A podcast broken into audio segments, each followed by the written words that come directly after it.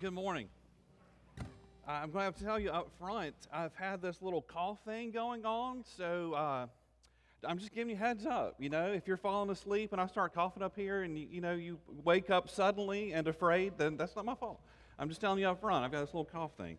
Um, so this morning we have uh, before us the book of Jude that we're going to be looking at. And uh, again, don't, don't panic because uh, you can just take your outline right here. If you fold it in half, that's as far as we're going to get today. So I, I, know that a lot of you were worried about that. Good grief, that's a long sermon off the 20 some, 25 verses of Jude. Don't worry about that. We're going to get through the first part. Um, within the next four or five years, we'll finish up the book of Jude, I'm sure and uh, it'll be great. So, um, so I'm looking forward to it, and uh, I hope you are. So this morning, as we uh, as we come to God's Word the book of Jude, um, just by way of introduction, I uh, have been reading a book, and that will come to a surprise for most of you because you know that I'm not a big book reader, right? So it's, it's, it's not my thing, but I saw this on the shelf um, at my in law's house, and I was intrigued by it. And so, uh, Michael Zuckoff, uh, author of the number one New York Times bestseller, 13 Hours, the inside account of what really happened in Benghazi, examines the truth of what happened at the United States Department Special Mission Compound on September the 11th, 2012, in Benghazi, Libya. Now, to give full disclosure, I haven't read the whole book, but I did read the introduction. And in reading the introduction, Zuckoff says, Here is the truth about what happened. But he follows that statement with several paragraphs of disclaimers of how this is some of the truth, but not all of the truth, and that the whole truth cannot be revealed due to certain classifications of information in the security of the United States. So here's exactly what he says classified details were omitted. Is this the truth or is it not the truth? Classified details were omitted. The accounts of the operators that hired security were fundamentally in sync, but occasionally they diverged. Whenever possible, the narrative reflects the varying perspectives. Select bibliographies, in other words, carefully chosen, were used to provide context, fill the gaps during periods when primary sources weren't present, and to confirm or elaborate upon the participants' rec- uh, recollections. So, do we have the truth, the whole truth, and nothing but the truth? No. Zuckoff says we don't truth. That is a slippery thing nowadays. Truth, where does it come from? What is truth? Are there some things that are subjectively true? In other words, some, like this book, 13 Hours? How do we know what's true truth, as Francis Schaeffer would say? In John 18, Pilate says to Jesus, So you are a king. Jesus answered, You say I am a king, and for this purpose I was born, and for this purpose I have come into the world to bear witness to the truth. Everyone who is of the truth listens to my voice. Pilate said to him, What is truth? Isn't that ironic? It's like rain on your wedding day. Isn't it ironic that some 2,000 years later, we're still asking the same question what is truth? As we begin looking into Jude's letter this morning, let us read part of it and pray together. Let's look at the first few verses of the book of Jude. Jude, a servant of Jesus Christ and brother of James, to those who are called, beloved in God the Father, and kept for Jesus Christ. To those who are called, beloved in God the Father, and kept for Jesus Christ, may mercy, peace, and love be multiplied to you. Beloved, although I was eager to write to you about our common salvation, I found it necessary to write appealing to you to contend for the faith that was once delivered for all the saints. For certain people have crept in unnoticed, who long ago were designated for this condemnation, ungodly people who pervert the grace of God into sensuality and deny our only Master and Lord, Jesus Christ. Let us pray. Father, as we come to your word now, we ask that you would open our eyes that we might behold beautiful things of Christ our Savior, that we might, with our hearts, be in one accord of your word, because your Spirit is leading, your Spirit is teaching. We pray that you would pour out your Spirit in abundance this morning. Through Jesus Christ, we pray. Amen. You'll notice in your bulletin, I did provide a full outline for you. Uh, we uh, will not uh, make it all the way through the uh, outline that I provided for you. Again, hope, in hopes that uh, the future will finish up the book. And so we see the first uh, two parts of the outline here that we're looking at the greetings and verses 1 and 2, and then the reason for writing this letter. the other parts that we'll see in the future, we see a large section where Jude gives examples of God's judgment to, to these false teachers. Uh, we also see a, a goading, this exhortation of what we need to do in light of some false teachers that have crept into the church. And also, finally, we see this wonderful glory that is expressed, this doxology uh, that is uh, there at the end of the book of Jude.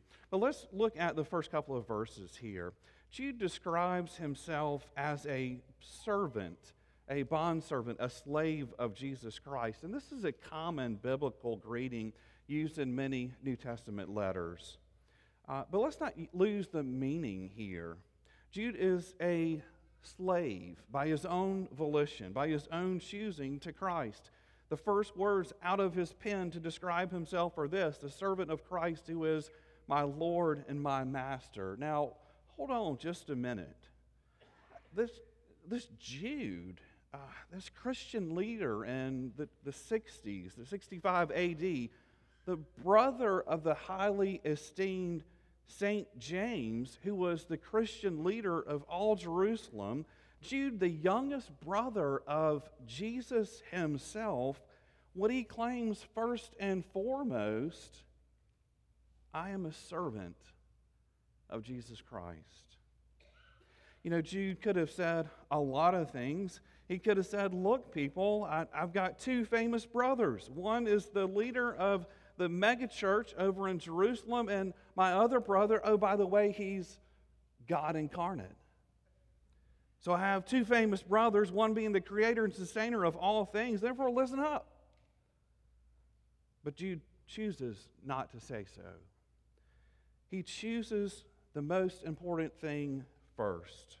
I am a bondservant of Messiah, of Christ, who is called Jesus. We are reminded the greatest amongst you shall serve. So, to whom does Jude write his letter? He writes to Jewish Christians, and look how he defines what a true Christian is. He says right here up front a true Christian is called, loved, and kept called, loved, and kept. A Christian is called out of the land of paganism and polytheism and called by God to the promised land.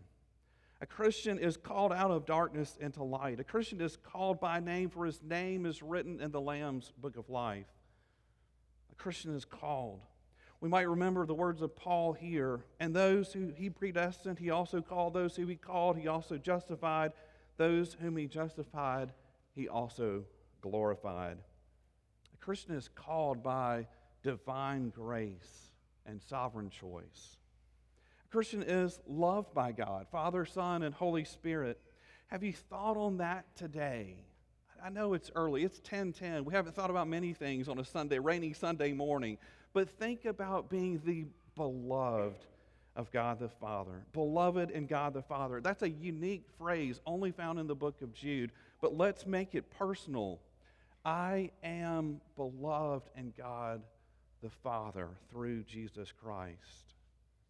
As we trust in Jude's brother, Jesus Messiah, as we called, as we are called and not invited, as we trust in Jesus alone for salvation as it's graciously offered in the gospel, we are the beloved in God the Father. But Jude doesn't stop there. Kept. What does it mean? So we're called, we're kept, we're loved in God the Father. Jude, being a good Presbyterian, offers a good three point sermonette. Point three is that you're kept. We're kept in Jesus Christ. We are persevered. Jesus keeps those who are called and loved by God. We are safe under the protection of Christ. He says, No one will be snatched out of my hands. We're kept by Christ because each and every child of God is a precious treasure that is protected by Christ. Maybe you grew up in a household where you were described as trash or worthless, or why were you born? Or maybe it wasn't ever said out loud, but your parents, you just knew that they disapproved of you for some reason. Perhaps they ignored you. Perhaps they even loved something or someone else more than they loved you. It happens, it's a reality in today's world. It hurts, and some people spend the rest of their adulthood trying to figure out am I trash or am I treasure? That's you this morning, then go no farther.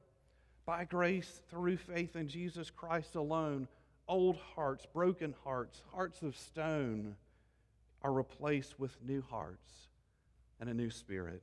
In Christ, you are called, loved, and kept. In verse, in verse 2, we find another triplet in this greeting mercy, peace, and love be yours in abundance. We haven't even gotten very far in the book of Jude, and now he's pronouncing the benediction. The benediction is a blessing that is given by the pastor and received by the congregation. Jude speaks God's mercy, God's peace, God's love to the church. Mercy, peace, and love. Yeah, I'll take some of that. It's exactly what Christians want, what they desire mercy, peace, and love. Jude is an intriguing guy. This is a very, very interesting letter. Just wait till we get the, to the heart of it with all the examples of God's judgment. We're, we're going to see that in the future, and it's just absolutely intriguing how Jude writes this letter. But what one word would we expect to see from Jude in this greeting that is not there? That is in most every other letter written in the New Testament grace. What? Jude, where's the grace? Uh, he, he chooses mercy instead of grace. So, why does he choose mercy? When mercy and grace are compared in Scripture, mercy is referring to the goodness and kindness of God towards those in need. Whereas grace is slightly distinguished in that it's God's goodness and kindness towards sinners. Jude simply reminds this audience and us today that we are in need of mercy of God because of our need for God. Lamentations 3 reminds us the steadfast love of the Lord endures forever. His mercies never come to an end, they are new every morning. Great is your faithfulness. What a beautiful reminder this morning. God is merciful to those in need. God's mercy be yours in abundance. So let's not stop there. God's peace be yours in abundance. What is God's peace? It's the experience every believer has in receiving all the blessings and benefits of Christ. It's the peace that passes all understanding because God reconciles his people to himself through the perfect life and atoning death of Christ. By grace through faith, Christ's righteousness is imputed or assigned to us. Our unrighteousness is imputed to him. In Christ, uh, one is not just no longer an enemy of God, but he is now a child of God. And this peace of God through Christ is the remedy for fear, anxiety, and brings joy and protection and safekeeping. God's peace be yours in abundance. But wait, there's more. God's love be yours in abundance.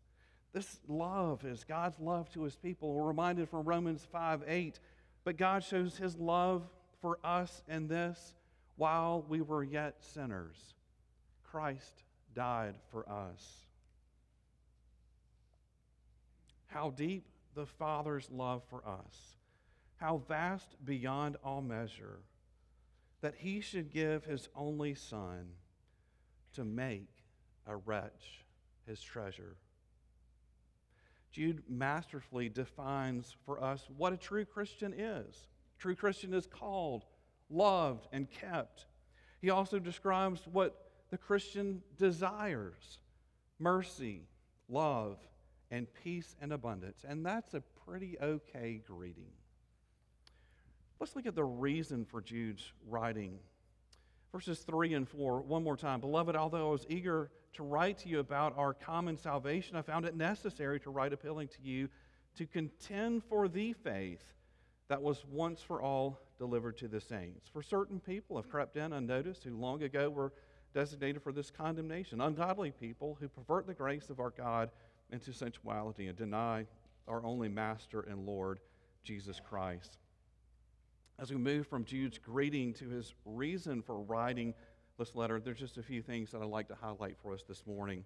So, why does he write this letter? The original intent was to share a word of encouragement about their common salvation in Jesus Christ. I imagine it would be kind of like WLFJ it, it, they have this uplifting and encouraging theme that they have going. A joyful and happy tone would have been evident throughout that letter.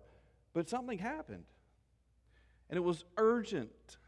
Jude had to keep the congregation apprised of what was going on.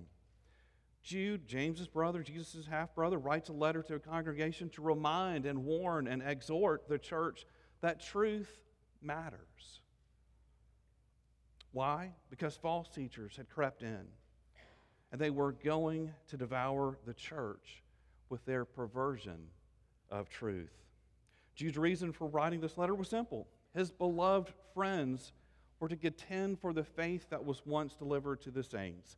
Jude had hoped to write a letter of encouragement regarding their common salvation, but an imminent threat had come to the church and had to be dealt with quickly. So Jude exhorts contend. Many of us get a little bit nervous when we hear the word contend. Uh, some are, are, are, really good at confrontation and dealing with confrontation in a good, effective, positive way. Some are not so much. Uh, some would almost do anything to avoid contention or conflict. But Jude calls us, God calls us to contend whether we feel like it or not, whether we're good at it or not, or whether we really believe it's our gift or not. Contend is a Greco Roman word used by Jude specifically to tell us it's time to fight when it comes to the faith that once was delivered to all the saints. We are to fight like a well trained Olympian. What are we to fight for? The faith that was once delivered to all the saints. It is the faith. So, therefore, it's not a verb that we're talking about, it is a noun. We're not talking about personal faith in Jesus Christ, we're talking about a body of doctrine given to us by the apostles and as we find today in the scriptures. We're talking about the Word of God, which is from God, the fount of all truth, because He is truth personified. Jesus says, I am the truth. Thy Word is truth. God is true. God has given us the Word of truth, therefore, it is true truth. The author of Scripture is God Himself, and He says so in 2 Timothy 3.16, all Scripture is God breathed. God Himself carried along the men who wrote the Scriptures, so that indeed the Scriptures are true truth.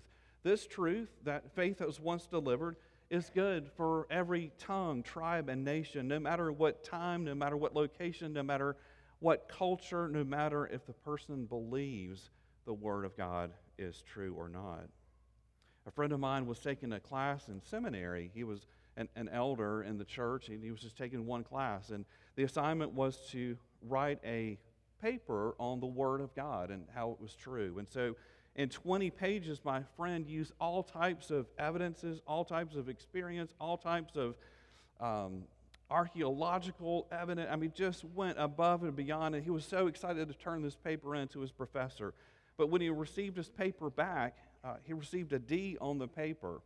And up at the top right hand corner, of course, in red, the professor wrote one sentence God's word is true whether you like it or not, believe it or not, whether or not you can prove it. Beloved, this is the truth that Jude says we must contend for. It is the faith once for all delivered to the saints. Jude's letter and the Word of God is from the Lord, and it's just as applicable for us today as it was when Jude wrote it. But why? Wolves dressed in sheep's clothing, false teachers have crept into the evangelical church and have taught false doctrine. This false doctrine is not based on Scripture. It's based upon dreams. It's based upon false revelations. And these wolves in sheep's clothing intend to devour and destroy the church. Because although they claim to be saved by grace through faith in Jesus Christ, their actions and their teaching show otherwise. So Jude must stand. He must stand for the truth. He must stand for the faith once delivered for all the saints. And the church must stand as well, must contend for the truth, which is always objective, always applicable to all people, all times, in all places. So, what must they do? They must contend for the faith that was once delivered for all the saints. And that's the same message for us today. Jude calls us, God calls us to be biblical scholars. Why isn't that reserved for those that are going to seminary and the professionals? Contending for the faith, the truth the truth is God's call on every single Christian. To be biblical scholars is our duty and our responsibility and our privilege. The honor of being called, the honor of being loved, the honor of being kept comes with clear directives. And one of those is to contend for the truth. Are we ready to contend for the truth? I'm not an Alabama fan. No offense there, Joey. I'm not an Alabama fan. So it, Alabama's playing, you know, you walk into the room. Uh, who's Alabama playing? Whoever. What's the score? 64 to 3, Alabama. How much is left in the game? Three and a half quarters. But Coach Nick Saban, now, as quirky as he is, and we, ha- we all have our quirks, right? He's the coach that can size up an opponent with all the X's and the O's, equip his assistant coaches to equip the players to win the game. One thing that he's all about preparation, preparation, and preparation. He's all about the preparation. And that's precisely what Jude is getting to here. You see, if you're called to contend, you have to be prepared to contend. And so, Coach Saban treats every practice with the same intensity as game day. That's amazing. That's the intensity that we need to bring when we have our devotions. That's the intensity that we need to bring when we have our prayer time. That's the intensity that we need to have when we are studying Scripture.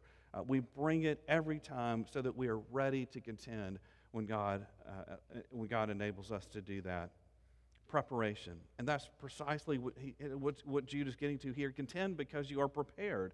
All are called to, to contend, but all must prepare and prepare and prepare. We must build ourselves up in the most holy faith. We see this in verse 20. We'll get to that later. One of the many jobs of the Secret Service is to protect the U.S. currency. The old saying of the Secret Service on how to detect counterfeit money was have a greater knowledge of the genuine. That, that was their motto for years and years and years. Have a greater knowledge of the genuine. Their job was to know real currency so well that in an instant they could spot a fake bill. And that's how we must prepare to spot a fake teacher, a false teacher, a fake Christian. To contend for the faith that was once for all delivered to the saints, we must be prepared and must know the genuine, the original Word of God so precisely that we spot a fake in an instant. Jude says to his congregation, someone wasn't watching. Someone had put on camo and snuck in. Certain people crept in. You didn't detect the counterfeit. teachers, and now it's time to fight. So we must fight for the truth.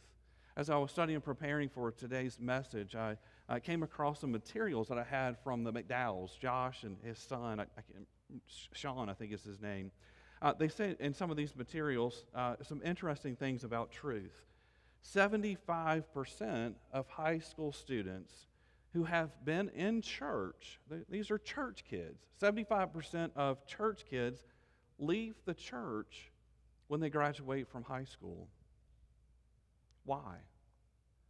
Kids drift because parents drift because the church has drifted. The Renaissance said, We don't need God. Look how great man is. The Enlightenment said, We don't need God, just look how man can reason. Man is the destiny, man is the master of his own destiny. The Industrial Revolution said, We don't need God, just look at what we can create.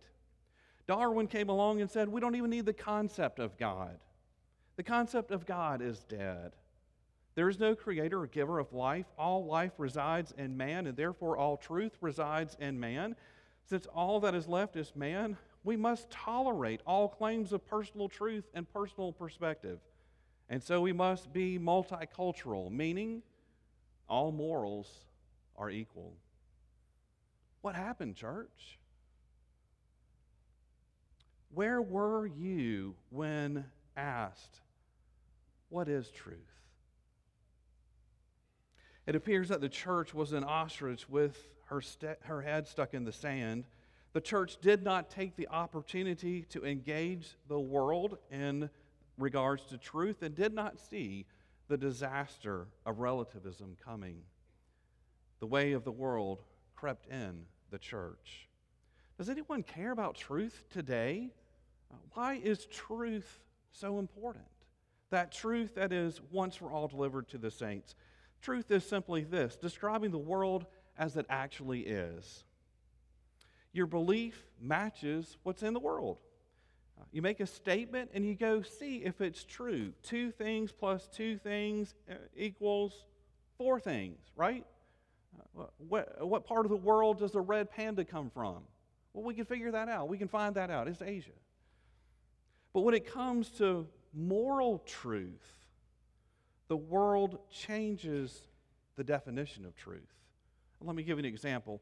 What is your favorite flavor of ice cream? I know two Sundays in a row we're talking about ice cream, right?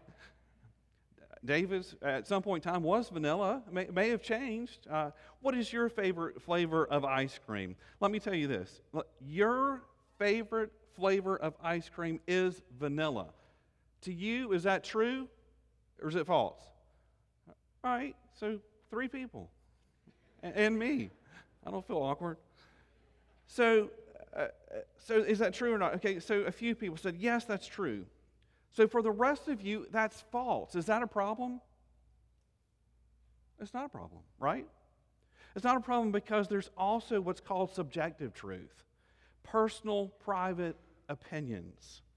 Uh, if you have a favorite flavor of ice cream, that's your opinion. And it's an internal choice. So we can say, well, what's true for you, your flavor, favorite flavor of ice cream, is not true for me.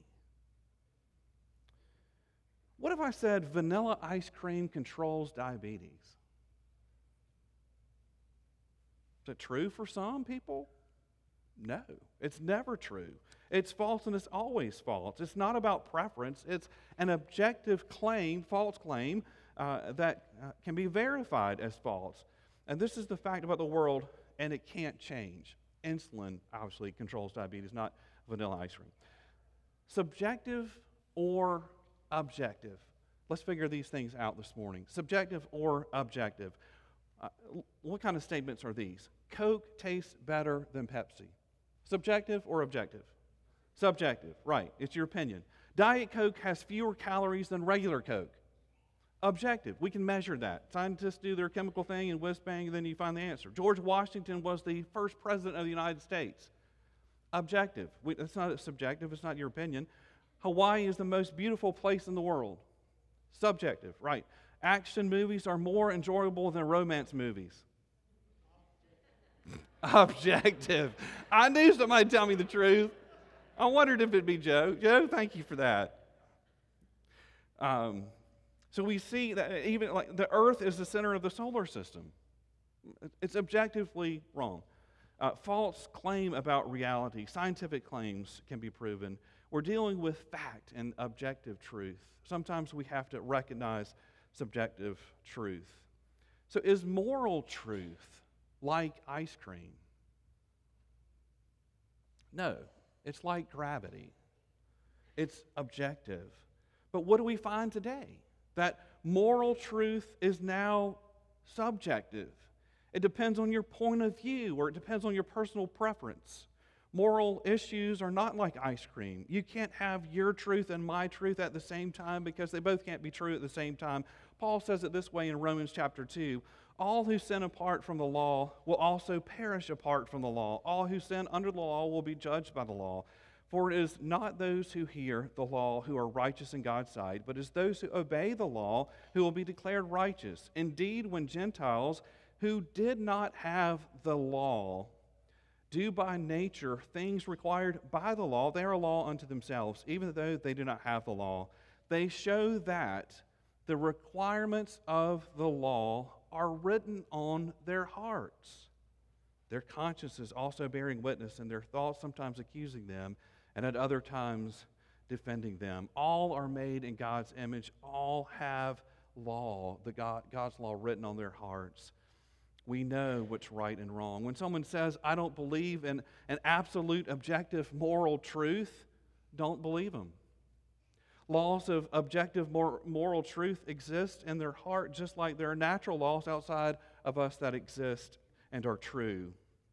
You're not sure if someone believes in moral objective standard? Try something. You're at the Walmart, there's a line of about 25 people. Just go cut in line and you'll find out real quick if somebody believes in moral objective standard. Well, you're still not sure. Just go to Starbucks and take his caramel macchiato and see if he believes in a, an objective moral truth. Oh, you don't believe me yet. Just cut someone off on Interstate 85 and see if they believe that there's not an objective moral truth. You'll know by the sign language that they give to you. You're still not sure someone says, I do not believe in an objective moral standard, then just take his smartphone and start running. And when he catches up to you, you just say, Well, there's no objective moral norm. I think that I have the right to take your phone, and certainly you don't want to force your moral standard on me, do you? Do you see the contradiction of the moral relativist today? a child approaches you with something in a box. And you ask, and, and, and, the child asks you, Well, can I kill it? And you ask him, What is it? He says to you, Inside the box, there's a palmetto bug. Sure, go kill it. Just do it outside. Perhaps he comes to you and he says, In this box, can I kill it? What is it? It's a cat. Well, what are you waiting for? Perhaps he says in this box, I found something. What is it? He says, Well, I found it in a stroller over there. It's a tiny little baby. Because there is an objective moral standard, there is truth. How we treat things depends on what it is. Is that tiny little newborn baby just tissue? Was it just tissue before it was born? 1954, Dr. Seuss wrote, Horton hears a who, and I love the lesson he gives to us. A person's a person, no matter how small. Our culture is entangled in lies. Truth is out of vogue, but remember the words of Jesus. If you abide in my word, you are truly my disciples, and you will know the truth, and the truth will set you free. And we remember Jesus' prayer in John 17 Sanctify them in truth. Your word is truth. We're giving our marching orders this morning from Jude from God, the author and perfecter of our faith, we are to contend for the truth. Charles Spurgeon says, I believe a very large majority of churchgoers are merely unthinking, slumbering worshipers of an unknown God. Let that not be true for us.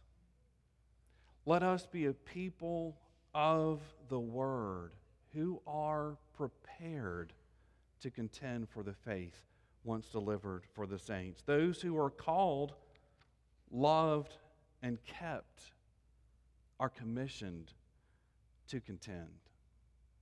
Let's pray.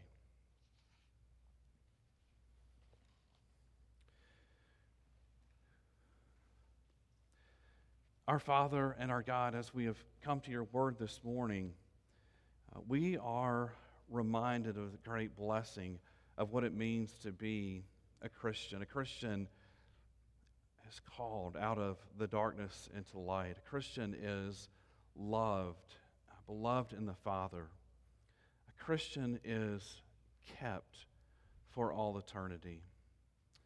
Father, we are also reminded this morning from this book that we must be prepared to contend for the faith that was once for all delivered. We must be prepared to contend for the truth, that we must have boldness from your Spirit to do so, that we must have the power and the words that you would give us to be light and salt into this world.